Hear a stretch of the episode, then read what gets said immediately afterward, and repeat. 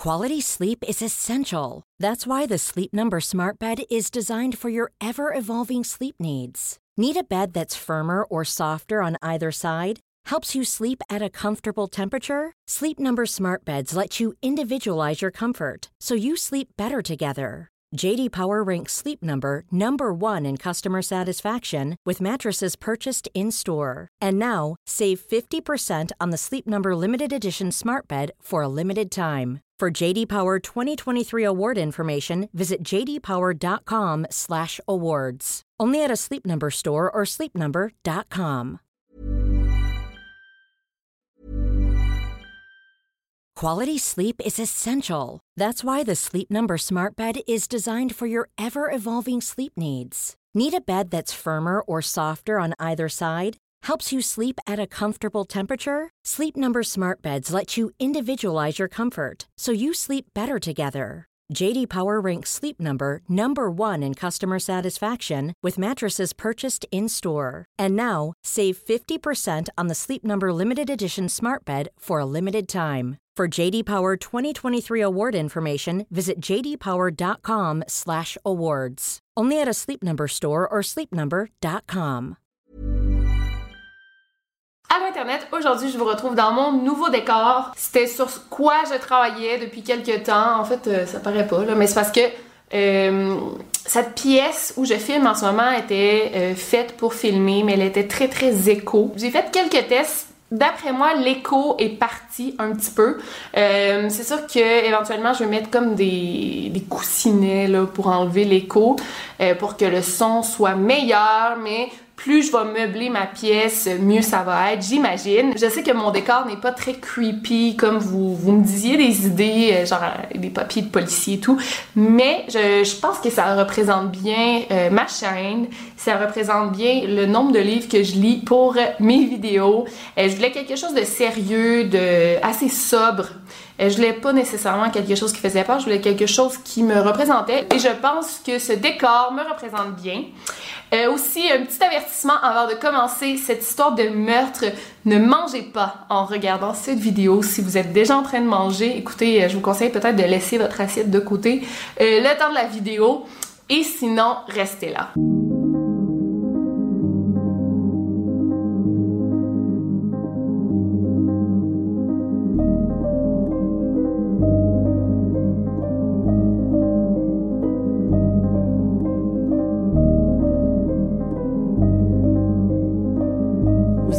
Podcast Over and Out. Alors aujourd'hui, je vais vous parler de Catherine Knight, née en Australie dans la ville de Aberdeen. Elle est née en 1953, euh, la même journée que sa sœur jumelle, Da. Euh, sa sœur jumelle s'appelait Joy. Catherine a eu une enfance plutôt difficile. En fait, elle se serait fait abuser sexuellement par plusieurs membres de sa famille, dont ses frères, ses oncles et ses cousins.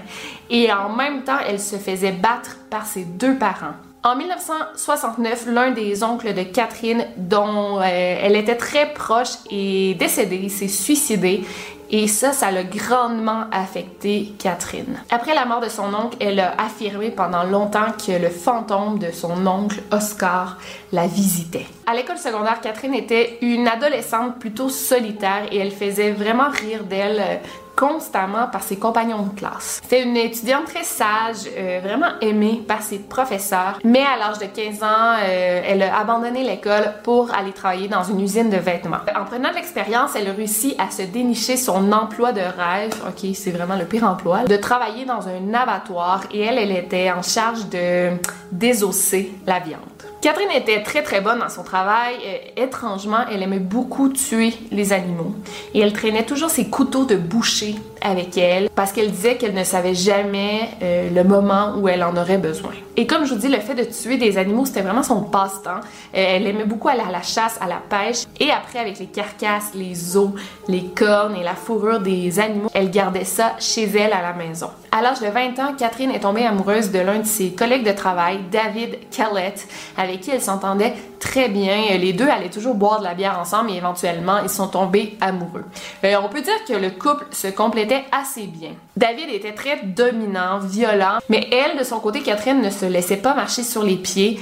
Elle répliquait toujours quand David était violent avec elle, elle était violente avec lui. Ils se sont mariés après un an de relation, soit en 1974. Catherine était un peu folle, honnêtement. Euh, durant sa première euh, nuit de noces avec son nouveau mari, elle était tellement fâchée après lui parce qu'il s'était endormi lors de leur troisième relation sexuelle la soirée. C'est quand même demandant pour un homme elle, elle s'était vraiment fâchée, c'était insultant.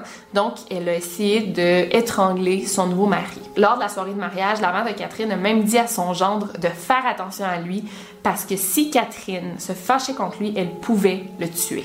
Elle lui a dit si tu trompes Catherine ou tu lui fais quoi que ce soit, tu peux être sûr qu'elle va te tuer. Tu sais, ça commence bien un mariage. David, lui, euh, était toujours sous, il avait des gros problèmes d'alcool, qu'il buvait toujours. Comme je vous dis, Catherine, elle était très violente. Une fois, David était rentré en retard à la maison et elle l'avait frappé à la tête avec une poêle et avait brûlé tous ses vêtements. À ce moment-là, David avait fui la maison. Il est allé se réfugier chez un voisin et il avait le crâne fracturé. Il a appelé la police, mais finalement, il a décidé de ne pas porter plainte contre sa femme. Deux ans après leur mariage, Catherine est tombée enceinte et euh, a accouché d'une petite fille nommée Melissa Anne.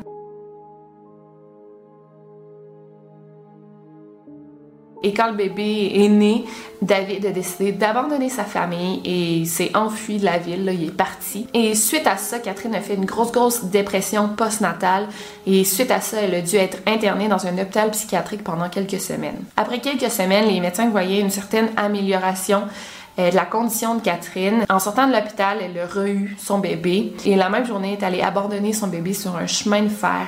Et quelques minutes avant que le train arrive, il y a un voisin qui a vu le bébé abandonné et il a pu le secourir à temps. Donc c'est vraiment fou. Quand on a retrouvé la mère du bébé, on a réinterné Catherine à l'hôpital pendant quelques jours en disant que sa dépression n'était pas guérie, mais pas longtemps, là, encore juste quelques jours. Et je comprends pas pourquoi on lui a pas enlevé la garde de son bébé, là, c'est vraiment fou, mais c'est les années 70, euh, je connais pas vraiment l'Australie, leurs règles, mais c'est pas comme aujourd'hui, on s'entend. On l'a rentrée de force à l'hôpital et avant qu'on la rentre de force, en fait, elle avait acheté une hache et elle menaçait tout le monde de les tuer. Il y avait des gens qui essayaient de s'approcher d'elle pour dire genre ça va, non, non. Puis elle était là, approchez-vous pas, je vais vous tuer. Fait qu'on peut voir la dépression, sa nature violente. Euh, c'est pas un bon mix. Donc Catherine avait vraiment pas une bonne réputation. Au village, on l'appelait la folle du village. En sortant de l'hôpital, euh, Catherine s'est comme réembarquée dans ses affaires. À sa sortie de l'hôpital, elle s'est approchée d'une femme et l'a menacée avec un couteau. Elle a coupé la femme au visage et l'a obligée à la conduire à Queensland, l'endroit où son mari, David, s'était enfui. En s'arrêtant à une station-service pour mettre l'essence dans la voiture, la femme a réussi à s'enfuir et à aller avertir les policiers. Et quand les policiers sont arrivés sur place, Catherine avait déjà pris un petit garçon en otage et menaçait de le tuer avec le même couteau. Les policiers ont réussi à la réinterner dans un hôpital psychiatrique et en fait, elle avait dit ses plans. Elle planifiait s'en aller à Queensland pour tuer son ex-mari ou son mari, je pense pas qu'il avait divorcé encore, et sa mère, la mère de son mari. Donc quand David a su ça, il y a vraiment une drôle de réaction, mais il a dit Ok, Catherine va vraiment pas bien, euh, je vais aller retourner avec elle pour prendre soin de notre petite fille Melissa Anne. En 1976, Catherine a été relâchée de l'hôpital et euh, est retournée chez elle où son mari et sa belle-mère prenaient soin d'elle à cause de sa dépression sévère. Catherine et David ont eu un autre enfant, une petite fille du nom de Natasha. Après dix ans de relation, Catherine s'est séparée de David et elle a déménagé dans une autre ville où elle a recommencé à travailler dans un abattoir. Et éventuellement, elle s'est blessée, donc elle a dû être en arrêt de travail et le gouvernement a continué à la payer. Euh, je pense qu'elle n'a pas pu retravailler de sa vie, en fait. C'était vraiment un gros accident de travail. En 1986, euh, maintenant rendue à 33 ans, Catherine a rencontré un autre homme du nom de David Sanders. Euh, c'est un homme qui travaillait dans des mines. Et il était super poli, vraiment doux avec elle. Il adorait les chiens. Il était pas du tout violent. Il était vraiment gentil. Il a déménagé avec Catherine et ses deux filles, Melissa Anne et Natasha. Et au départ, tout allait bien dans la relation. Il y avait vraiment rien qui sortait de l'ordinaire. Catherine, elle était extrêmement jalouse. Elle jetait toujours son petit ami en dehors de la maison. Elle dit genre reviens plus ici, euh, t'as plus ta place chez moi. Et après, elle le suppliait de revenir. Une fois, elle a pris leur chiot de deux ans dans ses bras. Elle a pris un couteau puis elle a dit si tu me trompes un jour, c'est ça qui va t'arriver. Et elle a tranché la gorge du petit chien. C'est vraiment horrible. C'est une femme très très malade mentalement, on peut le voir. Une autre fois, elle a frappé tellement fort son copain à la tête qu'il a perdu connaissance, mais malgré tout, le couple a quand même eu un enfant, une troisième petite fille nommée Sarah. Une autre fois, le couple s'est disputé tellement fort que Catherine a poignardé David Sanders euh, au ventre à plusieurs reprises.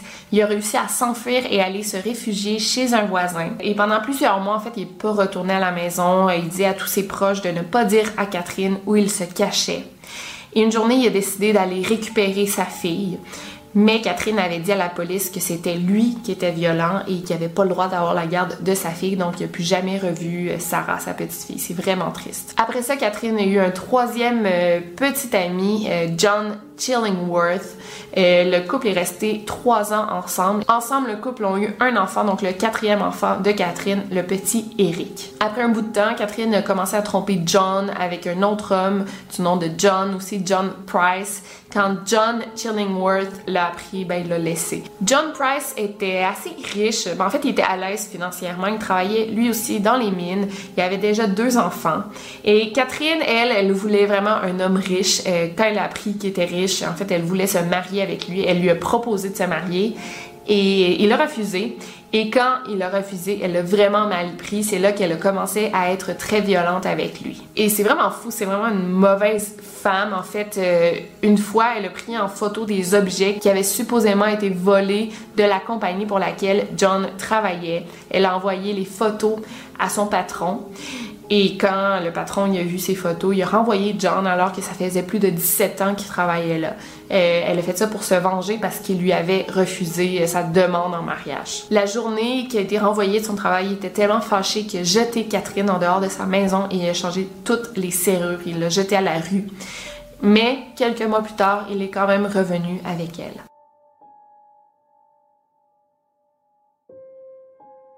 Malheureusement, les disputes dans le couple ont recommencé et ont escaladé en violence. Une fois, Catherine était tellement fâchée qu'elle a poignardé John à la poitrine. C'est là qu'il l'a jeté dehors en mettant fin à leur relation. Le 29 février 2000, John a obtenu un restraining order contre Catherine euh, et contre ses enfants à lui pour pas qu'elle ne s'approche de lui. Et je pense qu'il sentait que quelque chose venait. Il savait que Catherine était violente. D'ailleurs, il a dit à ses collègues de travail si demain je rentre pas de travailler, ça veut dire que Catherine me fait du mal. En rentrant à la maison, il s'est rendu compte que euh, ses enfants étaient pas là. Catherine avait envoyé euh, ses enfants à lui chez des amis euh, pour passer la soirée. Mais étrangement, Catherine n'était pas à la maison. Mais en tout cas, il, a dû sentir qu'il y avait de quoi de louche. Mais il a dit, OK, mes enfants sont chez leurs amis. Je resterai pas ici ce soir tout seul. Donc, il a passé la soirée chez des amis, chez des voisins. Et il est rentré se coucher à 23 h Pendant la nuit, Catherine a réussi à rentrer chez John. Elle a pris sa douche. Ils ont eu une relation sexuelle et lui, il s'est endormi par la suite. Le lendemain matin, quand John ne s'est pas présenté au travail, et en plus, il avait déjà mis en garde ses collègues que peut-être que Catherine pourrait lui faire du mal, ils se sont tout de suite inquiétés et ont su que quelque chose clochait. Ils sont allés à la maison de John et ils ont vu que sa voiture était stationnée devant la maison et il y avait déjà un voisin, lui aussi inquiet, qui cognait à la fenêtre de la chambre de John, mais malheureusement, il n'avait aucune réponse. Quand ils ont vu des traces de sang sur la porte d'entrée, ils ont alerté la police. La police est arrivée à 8 heures du matin chez John et ils ont décidé d'entrer par force chez lui. Catherine était couchée, inconsciente, et elle avait pris beaucoup de pilules. On a aussi retrouvé le corps de John. Catherine l'avait poignardé à 37 reprises avec un couteau de boucher pendant qu'il dormait. John avait essayé de s'enfuir, mais Catherine le chassait à travers la maison. Elle a réussi à le rattraper, mais malheureusement, John est mort euh, au bout de son sang. Catherine avait tout enlevé la peau de John et l'avait accroché à un crochet comme un animal. Elle lui a ensuite coupé la tête et a cuisiné plusieurs parties de son corps. Elle avait fait plusieurs assiettes différentes, euh, des parties du corps de John qui avaient des carottes, des zucchini, des patates, comme elle avait fait un plat. Elle avait fait comme un genre de, de mijoté, là, un stew. Elle l'avait placé dans des assiettes et avait écrit le nom des enfants de John.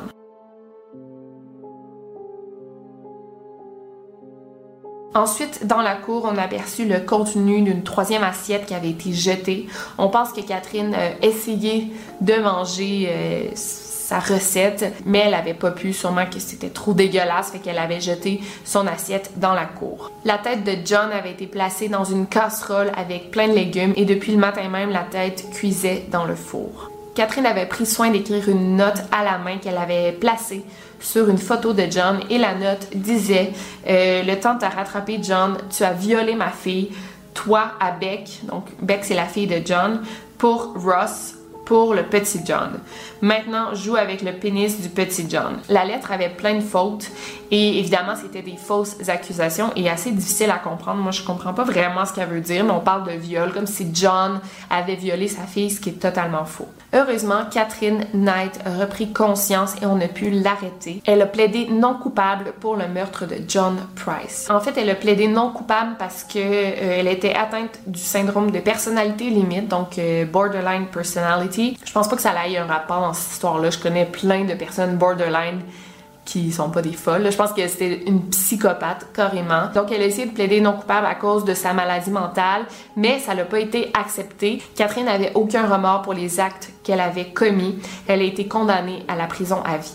C'était la première fois qu'une femme australienne recevait cette sentence. Donc, euh, je pense que c'est l'une des rares euh, psychopathes femmes. Si je ne m'abuse, je pense qu'il y a seulement 3% des psychopathes qui sont des femmes et ben Catherine Knight en fait partie. Donc c'est tout pour cette histoire. Je voulais vraiment vous parler de cette tueuse parce que c'est rare qu'on voit des cannibales, pas vraiment cannibales, ben, je sais pas, oui, elle a quand même essayé de manger, mais c'est rare qu'on voit des femmes faire ce genre de crime, mais les femmes, on est tout aussi folles des fois que les hommes. Si vous avez aimé cette vidéo, laissez-moi un gros thumbs up, et sinon, n'oubliez pas de barrer vos portes.